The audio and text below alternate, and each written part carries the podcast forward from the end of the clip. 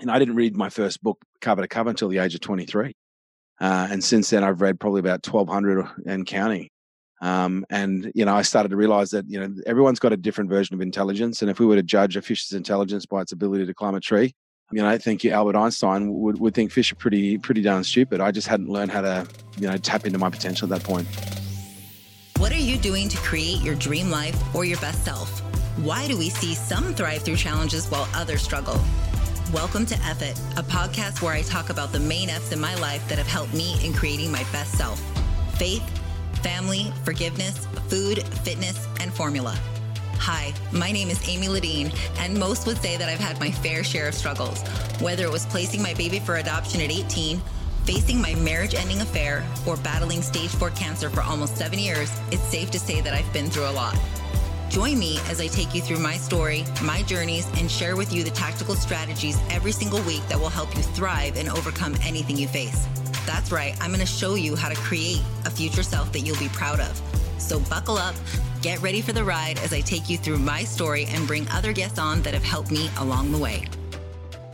So I can't say that I've ever done an interview at midnight, but today I would have jumped through hoops to do whatever it takes to have this special person on my podcast. Today, you are going to hear from the one and only Kerwin Rae.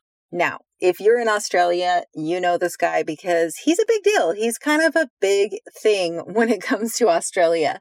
And I know now, um, at least for me in the US, he's like the the Tony Robbins of Australia meets business coach, um, you know, holistic psychologist, kind of a combo of all of them. But uh, Kerwin is one of Australia's leading business strategists. You know, he has helped over a hundred thousand people, you know, through his seminars, his workshops, I love that while, you know, he is a business coach, if you were to follow him on social media, you will soon see that he really works on you. It's not like you're going to get some business blueprint on his main front. And instead, he's going to really poke and push and dig into what is it that's holding you back. And there were a couple videos that I, you know, came across over the last couple years that really just turned me on to Kerwin and I became an immediate fan and had the opportunity to be on his podcast and was so honored when he was willing to come on mine because I'll tell you what, this guy is a very busy man and is in high, high demand. So I am so honored to have today Kerwin Rae on the podcast. Okay, so it isn't often that I get really nervous about an, an episode, but today, having Kerwin Rae on here, you know, I'm a little bit starstruck. So I said to him that I, I had to do the the intro before the intro because I really do like to edify people that have had such a a pivotal, you know, um, shift on my own life. And I love that he brings the strategy. So, Kerwin, thank you for coming on here today. And I hope I said it right. You did. Absolutely. Amy, thank you so much for having me. Yeah. Look, I, honestly, and you call me anything. I get called a lot of names Kervin, Kevin, Kieran, uh, Cannon, Cohen. But uh, yeah, you nailed it, Kerwin. So I, you know, have attracted over the years a lot of clients from Australia. So when I came on your podcast, I had told a couple of our employees that, you know, I was coming on, and you are like the Tony Robbins of Australia. So those of you that maybe this is your first time having Kerwin in your circle, you're going to want to go and binge, you know, watch a lot of his stuff on Instagram. Ironically enough, the way that I found you, and so this will become, you know, very interesting to people listening is, you know, I found you actually through all the touchy feely stuff and had no idea that you were like this massive business strategist. So, yeah and and we're going to go through your past but for me i share this specific clip every now and then on my own stories and that is when you had that skin issue yep. and you went through the therapy and i was so blown away because i was at that time going through a similar rim type treatment where you kind of go in your past and have this like forgiveness or you know um towards the person and i was amazed at what it did for me. So when I saw that, I'm like, I have to learn everything about this human. And then coming full circle, you're kind of also the Andy Frisella slash Tony Robbins slash Joe Dispenza. And those of you that know me, you're Oh, kind of like all three because you're no nonsense. And I love that, you know, but you also have this, you know, empathetic way with you. So, of course, when I started researching you, I was blown away by your story. So, let's talk about first of all, seven years old, you get diagnosed with learning disabilities to some degree. I mean, I'm sure ADHD was not as well known, right, back No. then. Yeah. So, so walk me through that. How did you know? I mean, you obviously knew something was Look, I, different I, about you. I knew I was, yeah, I knew I was very different from the rest of the kids in my class purely because when it was time to work, they could put their head down and put pen to paper, and I would be looking around at what everyone else is doing and, you know, ultimately trying to get some of the attention that was um, displaced in other areas of the room. And, you know, I don't think it really dawned on me exactly. I don't think I, any kid really understands the age of seven what ADHD really is. Uh, and I think I'm allergic to the term um, but I was ADHD dyslexic, and I was more referred to as just you know um, uh, learning disabled. That was probably the the label that really stuck with me.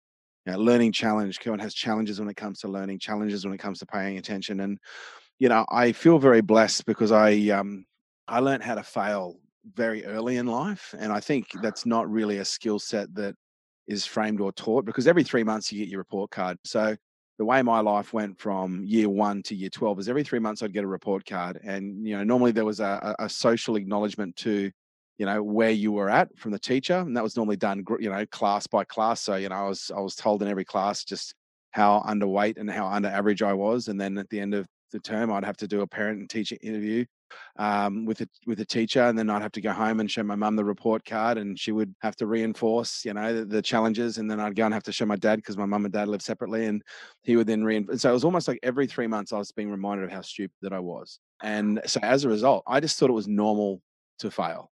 And I mean, you know, the only, you know, we have a few measures of success as kids, but one of the biggest measures that we have is our social interactions. And the most I guess you could say visible social interactions is our academic and our schooling interactions. So it wasn't a small thing, you know, it was quite a well-known thing that Curl, you know, I was the, you know, the, the, the, the, the, kid that didn't, that never matched up to his potential. Cause that's what the t- teachers go, oh, he's got so much potential. If he could just focus, if he could just pay attention. And um, yeah, by virtue of that, I, um, uh, it had a tremendous impact. I even had one of my family members refer to me. uh, I, they may have only said it once, but I grabbed onto this and they said, "Oh, you're just so stupid," and I grabbed onto that, and so forever. And I didn't read my first book cover to cover until the age of 23, uh, and since then I've read probably about 1,200 and counting.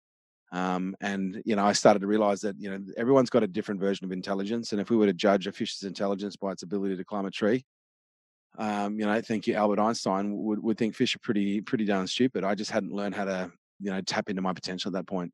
Wow. Okay, I'm blown away because I believe it was Malcolm Gladwell that did they he shared some studies of children that had they call it in the states an IEP, right? Like you in school, you have a special file that basically means you are, you know, learning disabled. Sometimes they're Yeah. pulling you out of class and how those students if they can learn to harness that, they actually end up being more successful for the reason you just said, you're willing to fail. You're you're you're you, you've already had to go through that and i think sometimes it even helps us be more vulnerable. We have one of our five children she had an IEP in in second grade and so gets called out for math and same thing told all those things that you know you were told. The great thing is all of her failing same thing she is willing to try anything. She's now 12 where she's not afraid to like go try the new sport something that some people would think is so simple yet when you see others that it's like when others are around they don't want anyone to see them failing where she's like i'll try it because she's just had i mean from grade 2 to 4 it was just knocked down constantly and told the same exact things. And I, I think it got to the point where not only had I learned how to fail, I just expected that was, was that was what was going to happen, um, and that was a real that became uh, an asset because I think failure and having a great relationship with failure is critical in every area of life. But you know, then I achieved an age where I realized I did have potential. I had to learn how to win. But what was right interesting is in the pursuit of learning how to win and learning how to succeed, you know, what's inevitable? Failure. And I just had a different set of skills to to be able to deal with that by then because I just and I've seen this in, you know, friends at school who are who were A students and, you know, ducks of the class and sporting heroes. And the moment they, you know, encountered any resistance in their life or any failure in their life, you know, oftentimes they'd fall to pieces because they had no toolbox around right. dealing with failure. It wasn't something that they had um, learned how to adapt to. And I think that's something that we see now. And we'll talk about that because I know that you have a son and it's something that, you know, I think as a parent, it's like you want to equip your parent, your kids with everything that maybe you didn't have and, you know, more. So, okay, so by 18 or 19, you're addicted to drugs. So talk me through that from in case your parents divorced because i just love i love talking about the family system because i think a lot of people don't realize yeah, yeah it, it starts my, back my, then my, right my parents split up when I was six months old. Oh, um, oh, wow. You know, so I, I used to see my dad for a period of time every second weekend, but there was a real void, and I and I desperately wanted that void to be filled. Um, I was desperate to have like a full time dad in my life, and the dad. Don't get me wrong, I've got a dad who's a great mate, um, and he is my dad, and you know we're building more of a relationship now than probably we've ever had before. But during those earlier years, for whatever reason, I never really fully bonded with my dad, uh, and I had two kind of scenario, three scenarios actually. I had a couple of mates, and I had one mate whose dad um, was a really nice guy, but then he would drink every night. And whenever I'd sleep over, he'd drink to the point where he'd get drunk and he would beat his son across the face with an open hand. And when you're a six, seven, eight year old kid witnessing that, you start to go, shit, maybe I don't need one of these dads. But then I had another mate who had a dad who was the Disneyland dad, you know, everything he did was fun. Everything was high fives. Everything was, you know, sugar coated and candy coated. And so I kind of had this, this, this torn perspective, but I knew I desperately wanted to have a dad. And then, um, you know, as a little side note here, and this is not something that a lot of people know, my mum, uh, she never really dated. Like she dedicated her entire life to us boys. I had another, bro- I had a brother as well who was two years, 10 days older than me. And to her credit, she was a very dedicated, very loving mother and doing the very best job that she could. And she finally met a guy, and I was, I think I just, uh, just before my ninth birthday, uh, or just after my eighth birthday, I should say, she met this American guy and they had this whirlwind romance. Uh, they got engaged, and he flew back to the USA to um, sell up his property and come back to Australia. And he was murdered. Uh, he was beaten to death in his hotel room while he was there. He was beaten unconscious. He was put into a coma, and they turned his life support off on my mum's birthday. And so that became, I guess you could say, probably one of the first significant traumas that really kind of gripped our family. Uh, and then by the age of 15, you know, I'd experienced a whole range of different social dysfunction and elements and ranges of family dysfunction, but I had my first near fatal accident. And I don't know if you can see on your cameras there, but I've got two very large scars on my wrist here. And that mm-hmm. happened as a result of me running down a hill with a bottle in my hand. And I tripped and I fell. And I had the bottle in my hand. I landed with the bottle in my arm and it broke. And I cut all my nerves, all my tendons, main artery. Had two blood transfusions, 13 and a half hours of microsurgery, and I was told that I'd be disabled. Like the doctors, I lived in Townsville, which is like a regional area over here and back then, you know, going back, gosh, what are we talking, 30 odd years ago now, 32 years ago, it, it, it wasn't exactly a sophisticated medical system up there. But I had a doctor that did the best that he could. But the next morning when I came out, my mum was overseas. I was by myself, and I had this doctor standing over me going, "Hey, kid, I hate to be the one to tell this to you, but um, you know you've had a significant traumatic event. Um, we've tried to repair everything we can, um, but you'll be lucky to get 20 25% use of your hand back, but don't worry, you'll be eligible for disability pension. And then I had to take uh, about 12 months, but call it nine months off school full time. I had wow. to travel in, I was in a regional area, so I had to travel on a bus, hour and a half into the rehabilitation unit, an hour and a half home, and then I'd have an hour and a half in the rehab unit. And that was, you know, in most cases, Monday through Saturday. Um, and I just worked my ass off. I couldn't go to school um, because I was, you know, I was basically in rehab for nine months. So it didn't really make much of a difference. I was fucking failing everything anyway. So, you know, and my goal was really to rehabilitate my hand. But um, the damage was so bad. Like I even remember some of the physical therapists because, you know, we take so many things for granted. And one of the things you take for granted is like just touching the tips of your fingers. That took me about seven months to do just to be able. Wow. And I used to sit there with my hands shaking and, you know, tears pouring out of my eyes. And I just, would refuse to quit until I got some form of movement. And I even remember one time one of the nurses coming up to me and just going, "Let it go, Kerwin. It's not coming back." And you know, at the time I thought she was just being sweet, but in hindsight, I'm like, "Wow, what a mentality for a rehab nurse." You know, it's not ideal. Um, and so, you know, fast forward by this time, by, by the age of 15, 16, 17, I had no academic uh, qualifications whatsoever. I'd failed everything. Um, I'd thrown myself into at this stage. I'd started martial arts at the age of about uh, 10, 11, and I just was obsessed with martial arts, was obsessed with bodybuilding, was obsessed with powerlifting. And so by virtue, I, I ended up, you know, becoming incredibly strong, incredibly athletic, um, incredibly good at combat sports. Um, and then as a natural consequence, I started to develop as an athlete. I started to compete as a bodybuilder. Um, and you know, I, I, I was placing second and thirds in national championships, and then it wasn't until I was like my 18th birthday that's when I won my first uh, state title, and then I won the novice men's title, and then I went on to, to win the nationals title, and that's when I started being introduced to amphetamines because at the time I was counting every single calorie that went through my body. Mm. Uh, at the mm. time, you know, from the age I can remember, I never went out and partied on the weekend with my mates. I used to, because if, if I was, if I, if my day you know, if Saturday was a training day or Sunday was a training day, you know, I've had a key to the gyms that I've trained at since the age of 14. I worked at most gyms that I trained at since the age of 15, managed gyms for five years before, you know, for, um, you know, through school. And um, so for me, most weekends I was training twice a day. And so I was never going out with my mates and getting on alcohol, but I got introduced to amphetamines to speed uh, one afternoon at school, funnily enough. And wow. um, I still remember the first time that I, uh, you know, that I that, that I took the hit um, of of amphetamines. It took about five minutes before I went. Well, I literally just sat back and I was like, "Huh, is this what it feels like to be normal?" Because you know what amphetamine. Because I'm ADHD, and you know one of the things right. kids with ADHD is often dexamphetamines, and that's a way to calm you know, I have a different because of the trauma profile that I have, my brain adapted differently to other people's. And so I have different hormone profiles. And all of a sudden I had an uplift in dopamine to the point which was probably considered to be biochemically a regulated hormone level in my brain with dopamine. Right. And I was like, oh, I feel calm. I feel my, you know, my mates are going nuts, but I'm like, oh, I feel really calm. And I'm, oh my God, wow, is this is this what it feels like to be normal? And just by virtue of that and then from there i left school got into the security industry and i was working some of the most violent venues um, in southeast queensland because i was very large i was very good at combat i was very uh, i was an incredibly good communicator just by virtue of growing up in the environment that i did with a very um, you know a, a mum who used to like to communicate and just being involved in a lot of social activities and drama and bits and pieces i was just really good with people and so I used to get put into these incredibly violent venues because I, I, could handle any situation. I could talk things down to the point where I could, in most cases, diffuse them. And if I couldn't diffuse them, you know, I could carry someone quite large out. And if things kicked off, then in most cases I could handle myself. And you can't really see the tapestry of my face, but I've got about, you know, about 15 different scars across my face. You know, I've been hit with wow. bottles across my face. I, I had almost lost this eye uh, from a. I've got the nerve at the top of my head that was severed from a from a glass being uh, smashed across my face. I've I've got that.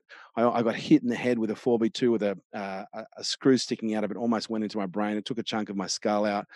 I've been oh shot God. at. I've been stabbed. I've had a gun put in my mouth in the door of a club. And so I was working in a pretty high stress environment. And it, it seemed to me at the time, amphetamines were a really good way to regulate that stress because it calmed me down. And right. you know, by virtue of the circumstance, working nights, six days a week, you know, having a heavy training schedule on top of that as well, competitive bodybuilder, competitive powerlifter. Um, it was the only way that I knew how to regulate my uh, my energy patterns, regulate my uh, my my I guess you could say my uh, my autonomic nervous system, although it seems like quite strange. And yeah, I, I pretty much went off the. I didn't go off the rails. Like I was never robbing my mum or robbing people to pay for my addiction, but it got to the point where my addiction was causing some significant consequences in my life.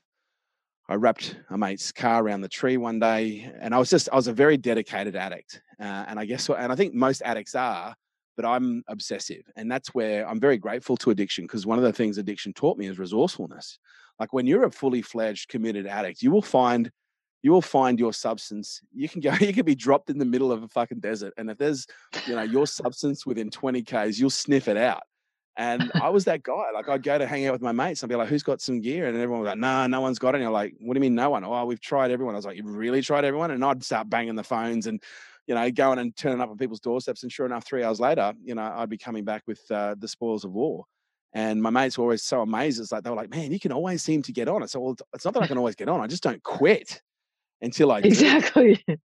And you know i and we laugh about it because and i guess it's not in one respect it is kind of a funny story but in another respect that's that is in many respects the downfall of addiction is you become obsessed and single-mindedly focused on this outcome uh, where it saved me or ultimately saved me was when I was able to redirect that obsessive focus into other things.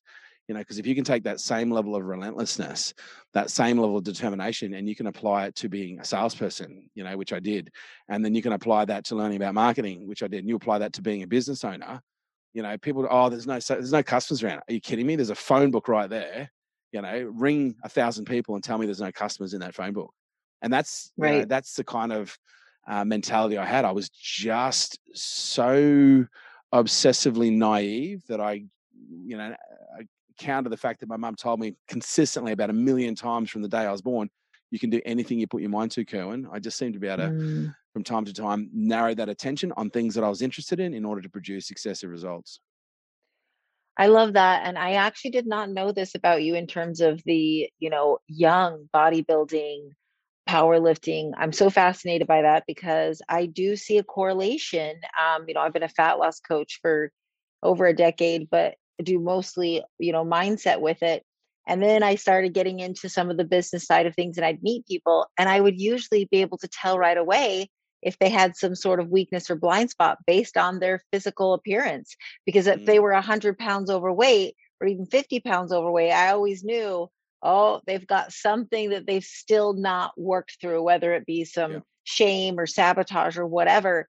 So the fact that you were able to master that area, because it's not like we need to stay in tip top. I don't want to have a six pack of abs forever because I know what it costs to get there. And sometimes the cost is not worth it. But I do see the power in everyone chasing at least to see their potential, right? And how that tends to be, you know, if you're looking at business success as pieces of keys, at least to prove to yourself that you can i i've seen a high correlation would you agree? everybody expresses potential in different ways and as i said you can't judge a fish's potential by its ability to climb a mountain okay but you can judge its potential by putting it in the right environment where it can really shine and you know some people have a knack to have six pack you know i when i was in my you know, prime condition. Yeah, I had six and, and even a seven pack, but now I struggle for a three pack, you know. but I'm okay with that because I'm able to express my potential in other ways. It's not just about necessarily um, how my body looks anymore. But yeah, I would agree. And I think too many people judge their potential by others, you know, and, and comparison is a thief of joy. And if we're constantly mm-hmm. comparing our potential against someone else's, we're never going to measure up because we're not comparing apples to apples, so to speak. Right. Okay. Now, your rehab, that really also intrigued me because when you said you went through rehab, I don't think people can even like uh, you know understand unless they've gone through something like that that you're making your way back when you're told you know impossibilities or you know just the the determination so you know kind of something that it happened for you you know going through that would you agree the the physical pain of rehabilitation and because it was physical rehabilitation for you know for a limb that was no longer working it was probably and this is where I'm so grateful because people often, and that, it's so interesting because whenever I do a seminar, I often lead with my uh, what I what I call my greatest hits. You know, failed every subject from year one to year twelve. You know, dyslex ADHD, dyslexic. You know, disabled. And, you know, um, and I don't tell people anywhere near the depth of all the traumas that I've been through. But then I sit there and go, here I am. You know, standing at the top of my mountain, being able to do what I do. Because I think oftentimes what it comes down to is it's not the experience itself it's how we interpret and translate that experience and what it actually means and i know for me personally you know yeah physical rehab is hard but what what greater gift could you give any child at their most uh, you know at their most um malleable you know at the age of 15 when you're a 15 year old boy you're in the transition to manhood you know you've got mm-hmm. your hormones kicking in and you are your brain is so plastic your brain is so malleable you are so you're like a piece of plasticine whatever you get exposed to is going to determine how you craft yourself. And I got exposed to, mm, you know, massive physical and mental trauma. I got exposed to massive levels of, you know, pain, discomfort, just through the process of rehabilitation. And I had no idea because at the time I was like, why me? Why me? Why, you know, because only 12 months previous, not even 12 months almost to the day, I had a motorcycle accident earlier, snapped both the bones in my wrist in my left arm, but I snapped them so badly that my, it was almost a compound fracture. I had my wrist my right hand was down here. I had the two bones almost sticking through up here. But the rehab on that was six months. Like I had six months of rehab wow. for my wrist. And I was like, I only just got out of one rehab. I'm now going into another rehab. First it was my left hand. Now it's my right hand. You know, so I don't even know which hand I can wipe my bum with anymore. It was like I was in, but but what was interesting is I learned at the age of 15 that I could overcome a massive obstacle. I learned at the age of 14 that I could overcome a massive obstacle. 15, I got given a mad obstacle But then by virtue, completely unconsciously, I didn't realize that I, I got taught resilience. I got given, you know, a, a nine month, 12 month, 18 month boot camp in resilience and, and grit development. And, Right. you know, people often look at the way that I handle actions now. They go, oh, man, you don't seem to get ruffled. It's like, no, I got ruffled ages ago. I used to get ruffled ages ago. I've been through that boot camp. And don't get me wrong, I, from time to time, I can still get ruffled, but I've done the work. Uh, and that that accident at the age of 15 was my apprenticeship in life. Wow, that's so powerful. So let's talk about the work because um, you know, never I never want to discourage someone, but I really do like people to know like just the work that it goes into, you know, changing yourself. Like, yes, know that you are malleable. I mean, I think that, you know, growing up in my era, it's like we learned about the brain. It was like, this is the brain, this is basically where you're at, and nothing's ever gonna change. And even into my early 30s, like I wasn't, you know, I wasn't really around a holistic approach. I was pretty much Western medicine with everything, just get on a medication. You know, the therapy that I'd been involved in has been basically tell your story and they kind of give you the great advice that makes you feel better and then send you home.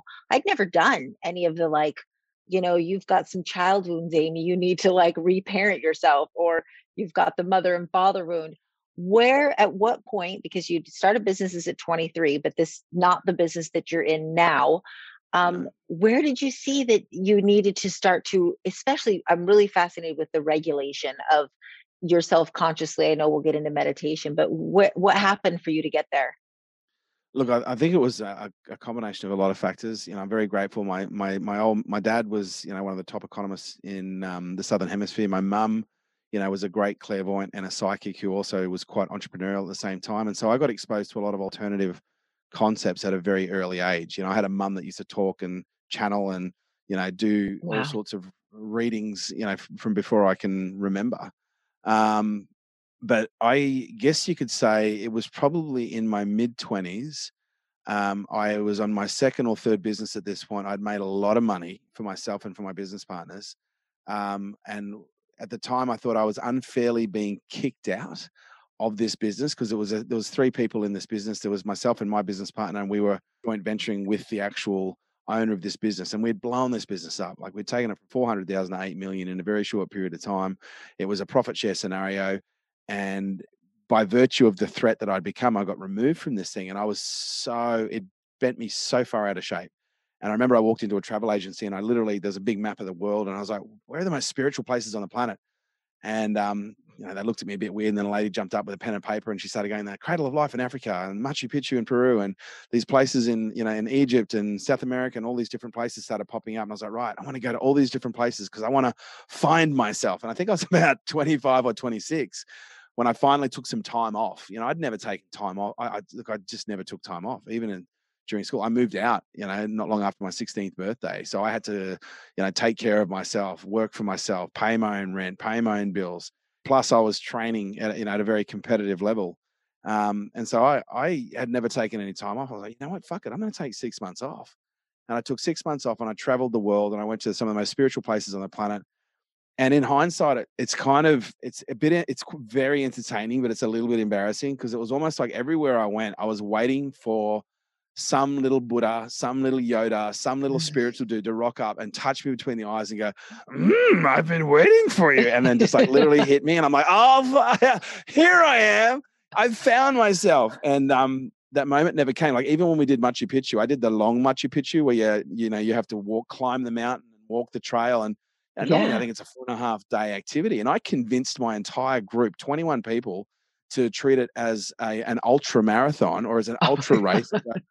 Look, we could walk to Machu Picchu or we could fucking run there and then we'll have an extra two days in Cusco afterwards where you guys like to party. You guys, we can party. Because all I want to do is like, I know I'm going to find myself here. And then I'd go there and I wasn't there. I know I'm going to find myself here.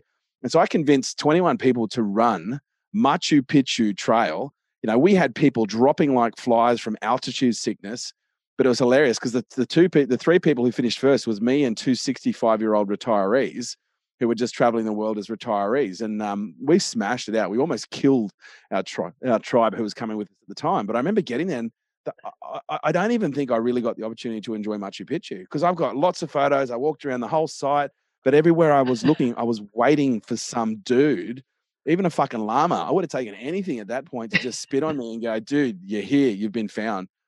And um, it wasn't until I literally, you know, I did my six, seven months. I was landing, I, I was flying back to Australia. I almost got blown up in Turkey. I, I, don't know if you guys are old, if anyone here is old enough to remember, but in 19, uh, when was it? it? was in 2003. There was a bombing of HSBC and the British consulate in Turkey. And I was actually across the road from the British consulate, or just down the road, I should say, when that bomb went off. And so I was in the midst of all that chaos. And I, I'd had all these experiences. I came home, landed, and as the plane landed, it, it dawned on me. I was like, man, I've been looking in the wrong place for the last seven months. Been looking out there. I need to look in here. And I'd already done meditation at this point, but um, I'd used meditation again as an extrinsic tool. I hadn't used it to go inward. I'd used it to, you know, if anything, calm the outward. And uh, it was at this point, you know, I think where things really started to shift for me. It was a few years later, and I went. I had a guy that invited me to a spiritual discourse, and we had this dasa who came over from India, and um, and this is, uh, I guess you could say, the the culmination of where my content kind of came from, from a 360 degree perspective, and not just the business perspective. And this mm-hmm. 28 year old dasa, you know, he basically was born into a monastery, grew up in a monastery, meditated his whole life, came out and did a three hour discourse on life, love, spirituality, in the universe, and how the internet is reflecting our consciousness and then at the end of it, he goes, I'd like to give everyone a blessing. And he goes, We call it a diksha. You Westerners call it a oneness blessing. The reason you Westerners call it a oneness blessing is because you want to measure everything. And so when we give people these dikshas, you wanted to look at their brains under an fMRI, functional magnetic resonance imaging system. And what we identified is it's a part of the brain that's responsible for separation, slows down. Wow. And the part of the brain responsible for connection comes more activated.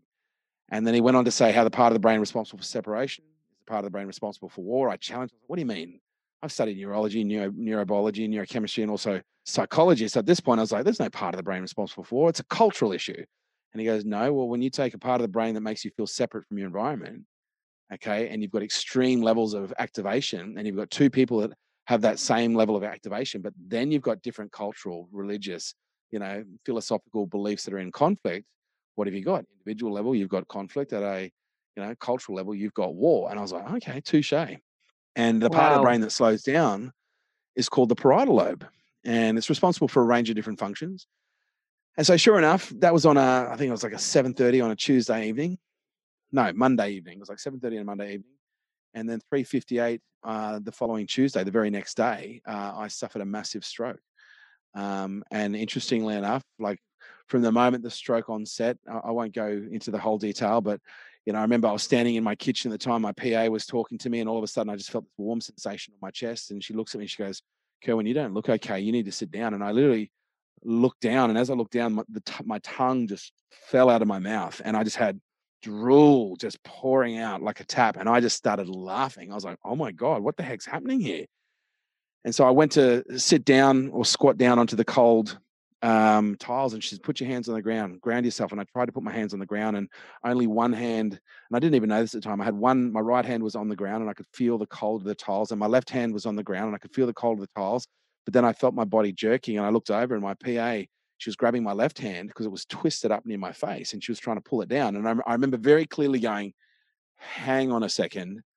I can feel the ground with my left hand, and I'm I'm, I'm like touching it. I'm like tapping it. Wow. my left hand is up near my face, and I'm going, okay, there's something very weird going on. And I didn't resist. I didn't fight. I didn't get scared. I leant into it. She laid me down, and then next thing I know, I got taken to um, I don't know what kind of a space. It, it wasn't like a tunnel. It was just dark, and if anything, all I could see were, were like stars in a night sky. And I literally remember thinking, "Oh my god, I've tuned into the mobile phone network." Because all I could hear was all these voices overlapping. And I heard my PA's voice going, I'm going to call an ambulance. And I'm like, no, don't listen. She's like, listen. I said, yes, listen. Listen to the voices. what are they saying? And poor girl, she's freaking out. I'm I'm trying to listen to what these voices are saying because there was this one dominant feminine voice that I was just trying to make out. And then all of a sudden, everything went quiet and I got taken to another place. And again, it was just dark. It wasn't like it was a different place, it was just a different space. And then every single thing I thought about just got given to me. Like every single thing, every question I asked, every, like it was the closest thing I can describe it as a near death experience where you reach that pinnacle of you just have total connection with whatever that other side is.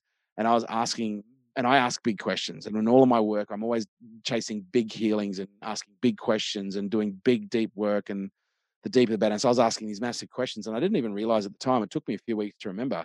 I was just giving given answer, answer, answer, answer, answer. Like download, download, download, download, and I was just asking question after question after question, getting download after download after download.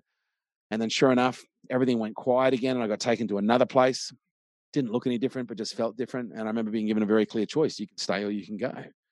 And I remember at the time thinking, "Oh man," because I was 34, and by 34, much like by 34, I'd probably lived like five or six lifetimes. Like I'm 47 yes. now, and I feel like I've lived about 15 lifetimes. Like I, and that's the beautiful thing about my life. If I die tomorrow, the only the only regret I have is not being there for my son. But apart from that, I have lived so much of my life. I have not left anything in the tank. I've not left anything on the table. I have invested everything into so many things that I've done. I've tried so many different things and done so many different things that I feel like I've lived. And I remember going, man, if I die today, there's no shame. I've lived. Mm. And then I mm. remember going, you know what? If it's if it's my time, I'm ready to go. And I was almost like not a oh, take me now, oh, take me from this horrible world. I was like, you know what? I'm excited. What's next? I'm ready. And then as soon as I presented myself, I literally sat bolt upright, my eyes open, uh, almost headbutted my PA. She's standing by me. She's just pouring her, her heart and soul out because she's just traumatized because uh, I'm sitting there and I've been out for 18 minutes at this point. Oh and, wow! Um, she had had one hand over my head and one hand over my heart, and that's all she. She just felt. I just didn't know what else to do except put my one hand over your head and one hand over your heart, and just sit there and just cry. And she said the amount of energy that was coming out of you was intense. And so anyway, taken to hospital. Long and the short of it, they said, um, "Yeah, you've had a massive stroke." And I was like, "Oh, okay." And I said, and they said, "Yeah, you had a stroke in the parietal lobe." And they're like, "Is there any reason you can think of as to why you've had a stroke in the parietal lobe?" And I was like, "Well, there was this Indian dude that I saw last night." and he said these blessings slow the parietal lobe down. Maybe mine just slowed down so much it fucking like literally had to start up again and they dismissed it. And I was like, there's scientific evidence. They didn't want to even look at it. And uh, long and the short of it, I spent uh, about two weeks in hospital.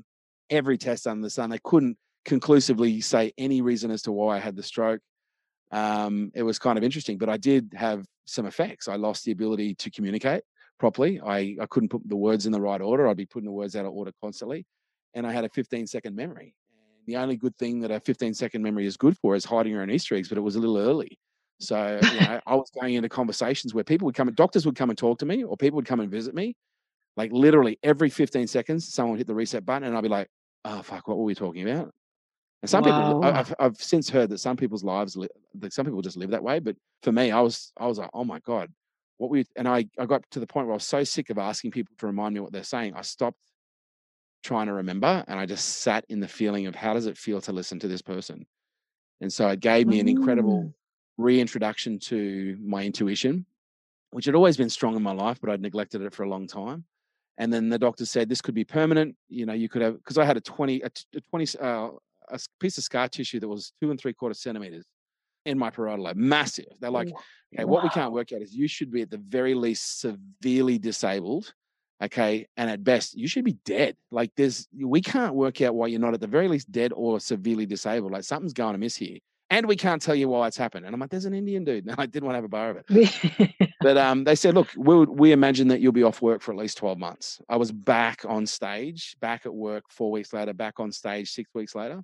And I always used to just leave the 20 minutes of every presentation prior to getting into my content where I'd just riff and I'd just talk to the audience and I'd allow the audience to feed and just read and allow the content to go just to set the, the presentation up. But I was always talking about business always. That was just my my my thing. I was always into performance psychology. Performance psychology was a big part of my jam but i was always teaching the business. And then all of a sudden out of nowhere all this information just started coming out of my mouth. I had no idea mm. where it came from this continued to happen for the next nine months i bought a little book and i started drawing all the diagrams and making all the notes i even traveled because a lot of it was around uh, physiology a lot of it was around biology neurochemistry neurology uh, quantum mechanics particle physics um, you know, regulation, stress regulation, and emotional regulation, energetic regulation. And you know, after after two years of building this book, I, I started to really question like, where's this come from? This isn't mine. Okay? Right. I've never read this anywhere. You know, since then I've consumed an enormous amount of content and information on quantum mechanics, particle physics, neurology, neurobiology, neurochemistry, physiology, and everything in between, neuroanatomy. But at the time, I had no no real framework for that. I even traveled to CERN, where the Large Hadron Collider is in Geneva, and interviewed their top physicists just to validate what was coming out of it because I just didn't want to be full of shit. I didn't want one of those guys going, "Oh, this wow. came to me," and um, and that's where I put together an incredible body of work that I called the Power to Create, which where the basis of it is I call it the user's manual. You know, because my philosophy is you're a trillion dollar piece of biotechnology, Amy. You're a trillion dollars in a box. If I could replicate you and put you in a box, and I could replicate you and put you on a shelf and sell you, that as IP, that's a trillion dollar piece of IP. Wow. And we are every single one of us. We're a trillion dollars worth of IP the amount of money there has been trillions of dollars spent in in in computer engineering just to do the very basics of replicating the human brain and they're not even close and they've invested trillions of dollars. There's been trillions of dollars been invested in biotechnology to be able to replicate you know do the things that the human body does naturally. But no one ever gave us a user's manual. We get a greater walkthrough. We get more of a user's manual if we buy a mobile fucking phone than we do when we get born. And so for right. me this this body of work that i came to the world with. You know, I call it it's called Power to Create, but I call it the user's manual because it looks at every aspect of life and it gives us a walkthrough on how do we perform. And one of the most important aspects of performance, and I am obsessed when it comes to performance, whether it be performance as a dad, you know, performance as an athlete, you know, performance as an entrepreneur, you know, performance as a leader, performance as a salesman, performance as a marketer. Like I am obsessed with what are the things that if you do them, what are the 20 percenters? Okay. And there's only a few, you only get given a couple of 20 percenters in terms of the things that you do that can create massive uplifts in performance. Right. And then every now and then you get a, maybe one or two 10 percenters. You get a few five percenters, but then you get dozens and dozens and dozens and dozens and dozens of one percenters. And that's been my life's work. My life work has been studying performance. And when we talk about, and I know this has been a very long winded answer to your question, I do apologize if I've taken it the wrong way, but it's been perfect for where it needs to go. One of the keys is the physical body and our ability to remain conscious in situations that want to drive us out of consciousness are critical in order to maintain perspective and performance. And one of the major things that prevents us from remaining coherent, whether it be neurologically, intellectually, or biophysically coherent, is our autonomic nervous system's activation and how mm. well we are able to um, regulate our autonomic nervous system, regulate our emotional system, regulate our self communication systems. These are the fundamentals of performance. And because when you look at emotions, you know, or stress, stress is the big one. The reason that, you know, elite professional athletes can do what they do and compete at the highest level and be paid millions of dollars is because they have learned how to regulate stress under the most intense and high pressure situations. It's not that high high performers and elite professional athletes don't experience stress. They absolutely do. They just have a different toolbox. Right. Okay. They have a different relationship. They don't go, oh my God, I'm stressed. I can't perform. They go, stress, great. That's and this is what we know. Stress is a key ingredient in performance. If you're not able to, you know, not only introduce stress, but if you're not able to actually use stress as an instrument for performance, you're fucked. Because at any form of elite practice, there is an inherent stress that's required for performance, whether that be extrinsic or extrinsic. But when you look at the effects of stress, you know, within seven minutes of having an autonomic nervous activation, fight, flight, or freeze, you lose 30 to 50% of your IQ. You know, just based on how your body's um, gut, based on how your gut's ability to be able to digest certain proteins. Now, we battle test that. And, and I'd say to you, Amy, how many times have you done stupid shit under the influence of stress? right. Right. So many. You and me both. But then what happens when you're an entrepreneur, when you're a mum, when you're a dad, when you're in a leadership situation. You can't go, well, I just need to go and calm down and then I'll make my decisions. No, you have to keep going. So if you make a right. bad call and you're already stressed, you've got half of an IQ. Okay, you make a bad call, chances are whatever that call is is going to produce more stress. And we end up in the symbiotic loop of stress and dysfunction, stress and stupidity. Whereas what we've got to understand is there are certain practices, certain tools that we can use that very effectively and very quickly regulate the stress hormones out of our body because when we have stress, cortisol goes up, adrenaline goes up. Cortisol is carcinogenic. Cortisol destroys testosterone. Cortisol destroys estrogen. Cortisol yes. is a is neural oxidative, so it basically makes you stupid, fat, and cancerous. You know, there's not a lot of good things. It does give you a, a short burst of energy, which when harnessed can be used quite well. But outside of that, cortisol is not the most friendly drug on the planet as a hormone. And then when we then flip that and we start introducing emotions, emotions are a spectrum and they're a spectrum condition that are essentially activated based on let's call it neurological networks and so you have an experience your brain has already determined what that experience means based on how you Mhm. programmed your brain to interpret that experience. And then it tickles a part of your brain called the hypothalamus, which releases a combination of neuropeptides that go down through the pituitary gland into the bloodstream. And they release these neuropeptides. Now, what's a peptide? You're a trainer. What's a peptide? It's a form of? I- It's a protein. It's a protein. And so those peptides go down through your bloodstream, connect with every single cell, every single piece of tissue. Because what is everything made of? Skin cells, tissue cells, blood cells, Right. bone cells, hair cells, connects with every single cell in your body. And when you experience an emotion, depending on the combination of peptides, it will determine the oscillatory rate, the vibration in which your cells vibrate. And when you're vibrating at a higher frequency, that is representative of an excited person because you notice when people are excited, they talk really quickly, they move really fast. That's that's a, a literal observation of what's happening at a cellular level. When people are vibrating at a lower rate of frequency, you know, depending on the combination of peptides, they're vibrating at a, a lower rate of frequency. They're often experiencing, you know, lower resonance emotions. So sadness, anger, depression. Okay. And what we've got to understand is those peptides are a fuel source for cells. Cells require proteins in order to grow. And you know what fat adapted is, right? So fat adapted is w- when you, if you are constantly putting um, complex and simple carbohydrates into your body, your body never learns to utilize fat as a fuel source because it's always trying to consume blood sugars. And so you have highs and lows and highs and lows and highs and lows. And so part of, you know, developing a relationship with, you know, uh, ketosis is learning how to, you know, remove certain substances from your body for extended periods of time so that your body transitions from using one source of fuel to another source of fuel.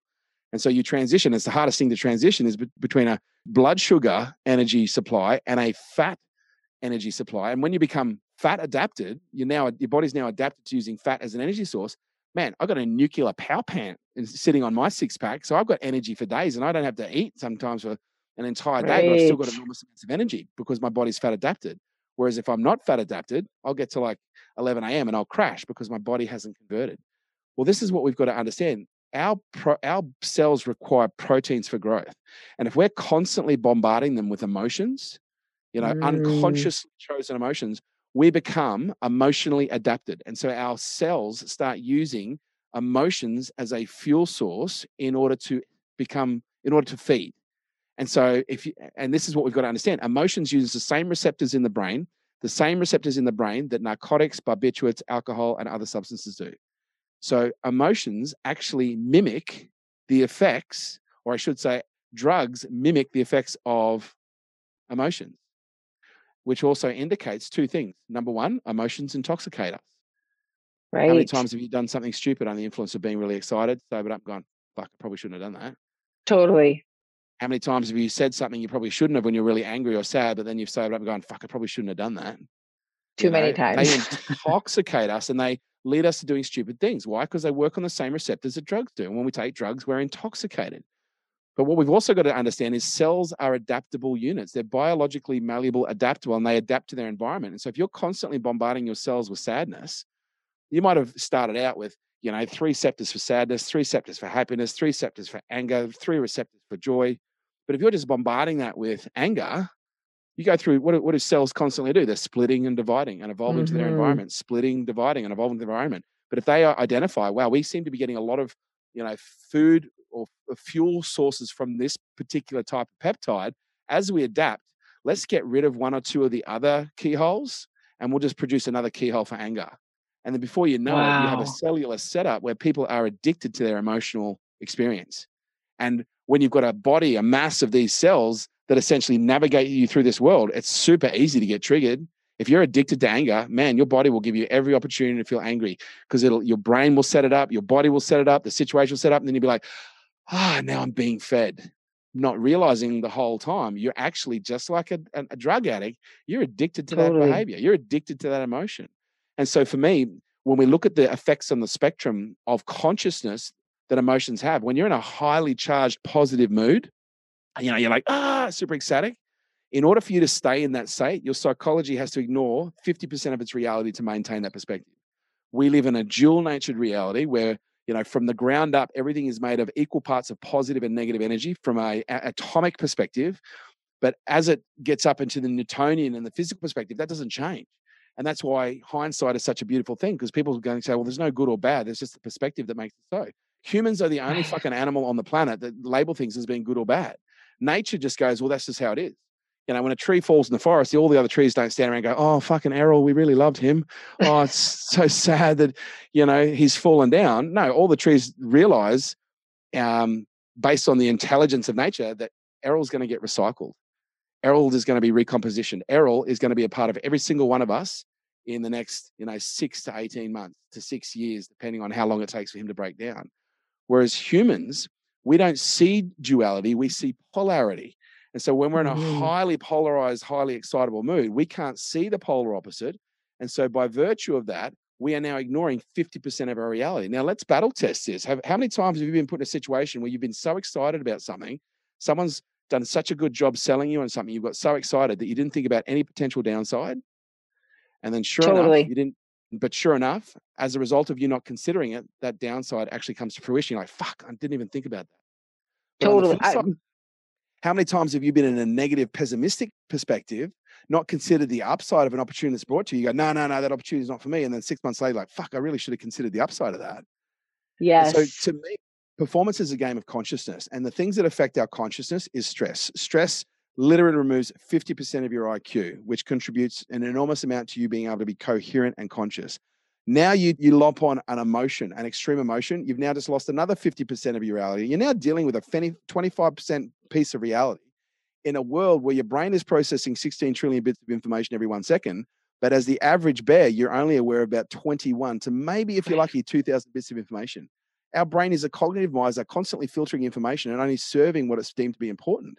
And for the most part, we've never programmed our mind to deem as awareness as being important, as consciousness as being important. Yet, consciousness and self-awareness are the keys to highest performance at the greatest level.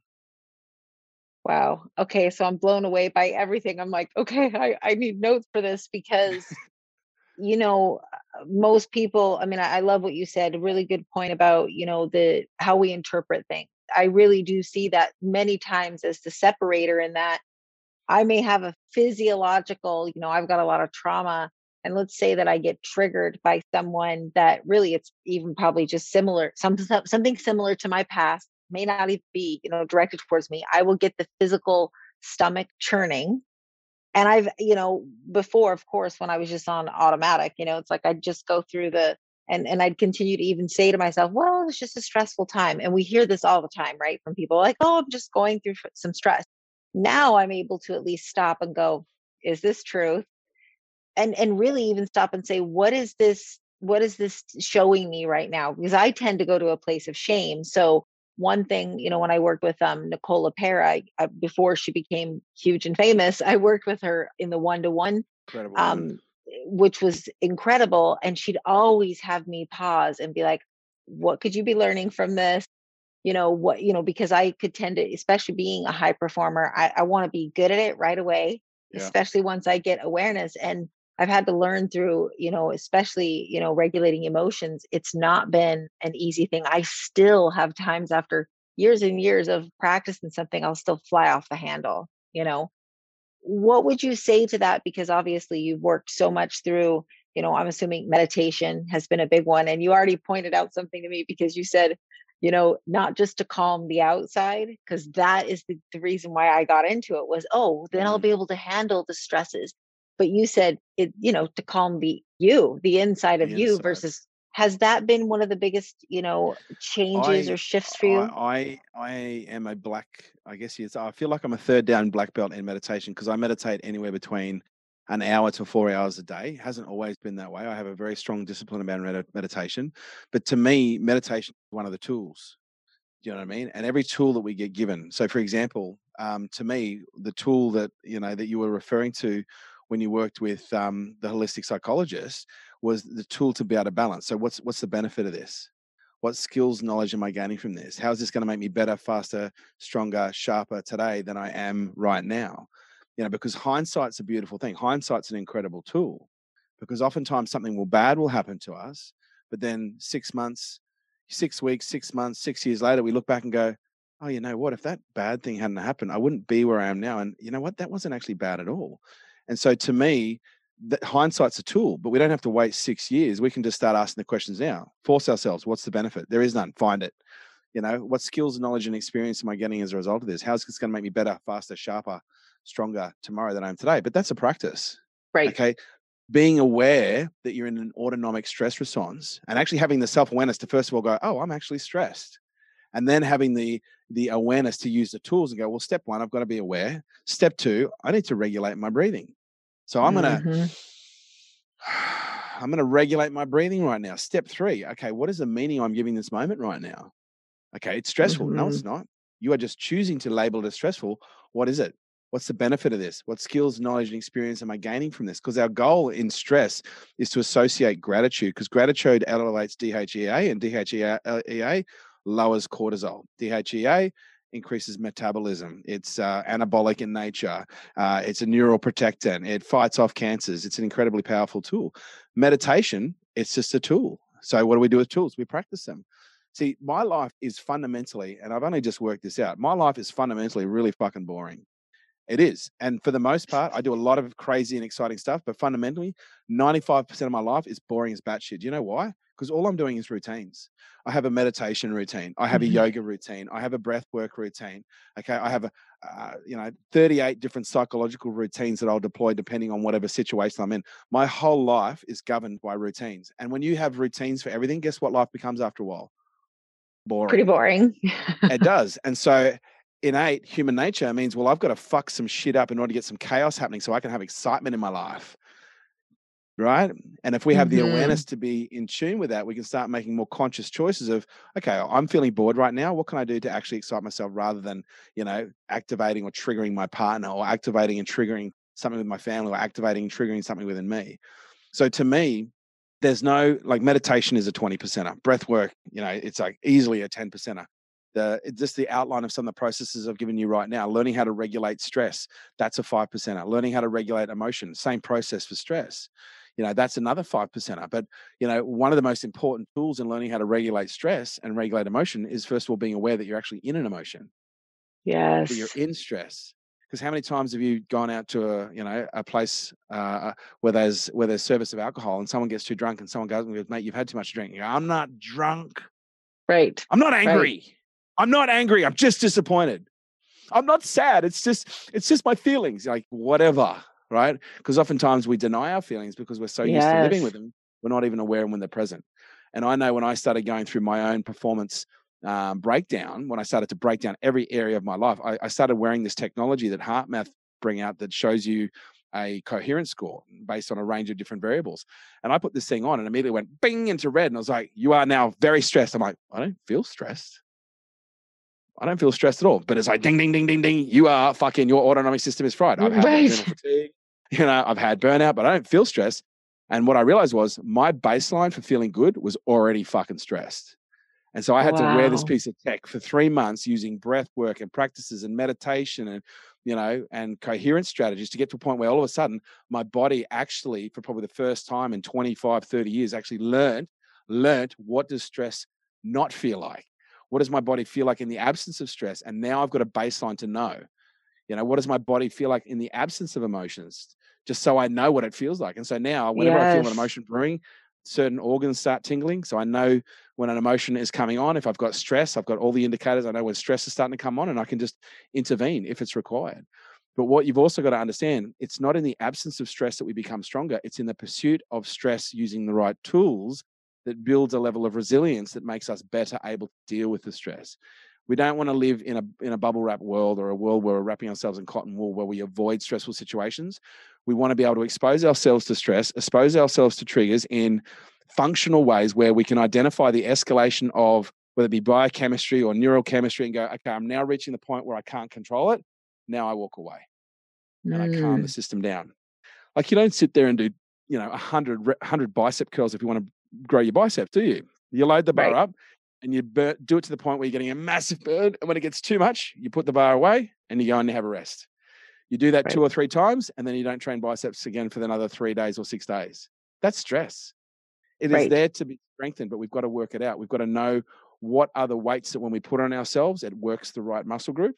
and how do we do it in an intelligent way versus an unconscious way where we're just you know a, a passenger you know versus the architect the director i love that and that's probably why you know people like you you know success a lot of times can be defined in how you're going to handle because it's not a matter mm. of if it's how you are going to handle stress that's brought your way right and what you're going to do in those moments what you know separates because i think a lot of people think oh if i have more money if i have more of this if i have the better body whatever like i'm not going to have those things whereas i'm yeah. usually the first coach the moment someone says i had a stressful week i'm like all right what strategy do you have in place because we already know this is going to happen again the first the last you know versus most people have not stopped to even ask themselves that question they're kind of like it's just a stress week, or it might even be just words that they say. I mean, I learned the power of that.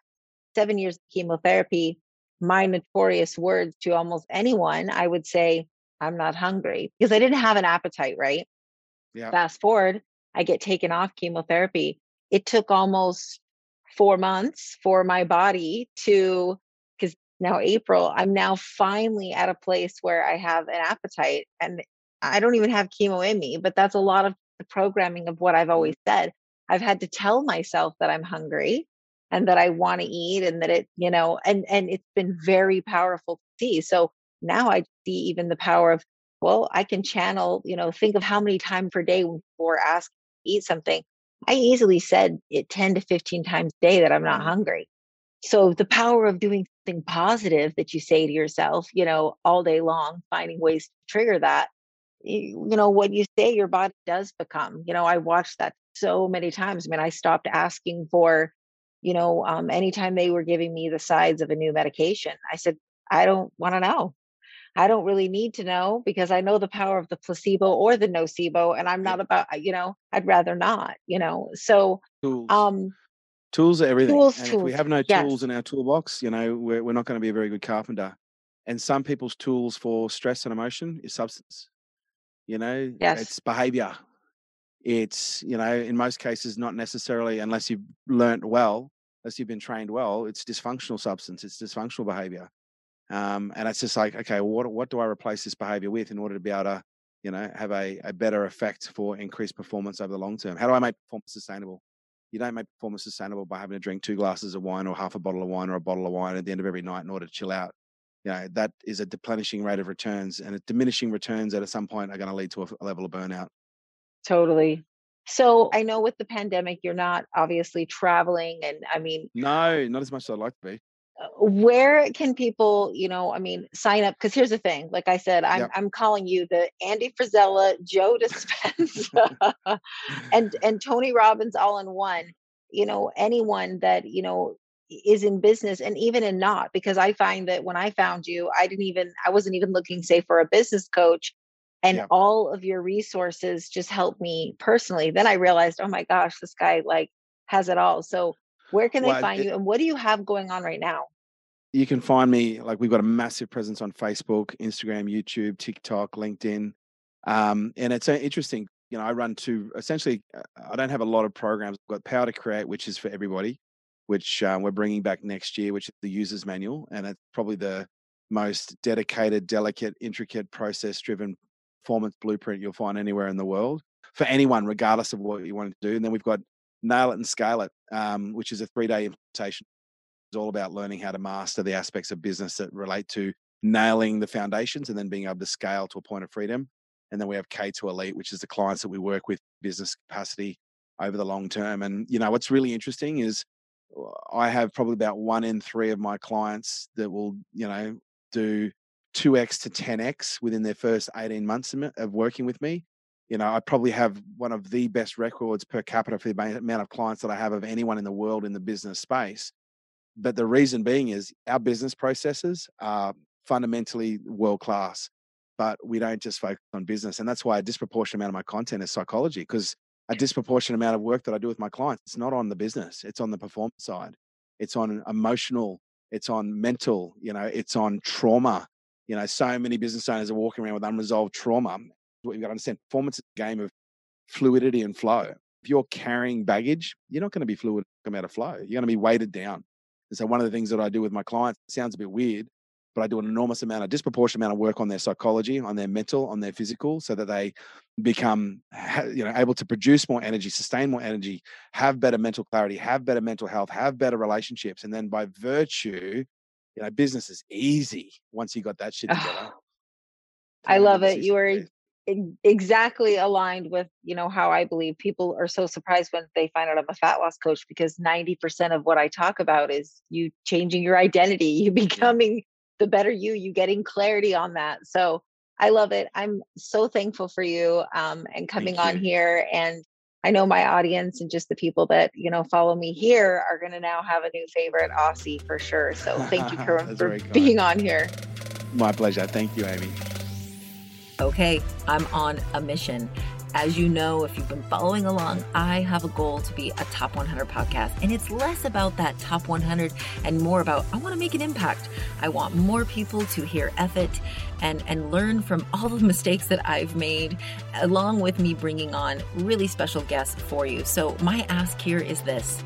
I want you to screenshot this episode today and share it on your social media. Share it with a friend. You know, tag me in it you know, go give me a review, of course, if you're really feeling it, and rate me. You know, I, this is the only way things are going to get seen here. And in a big world of tons and tons of podcasts, I'm hoping that you're going to choose mine and help me on my mission.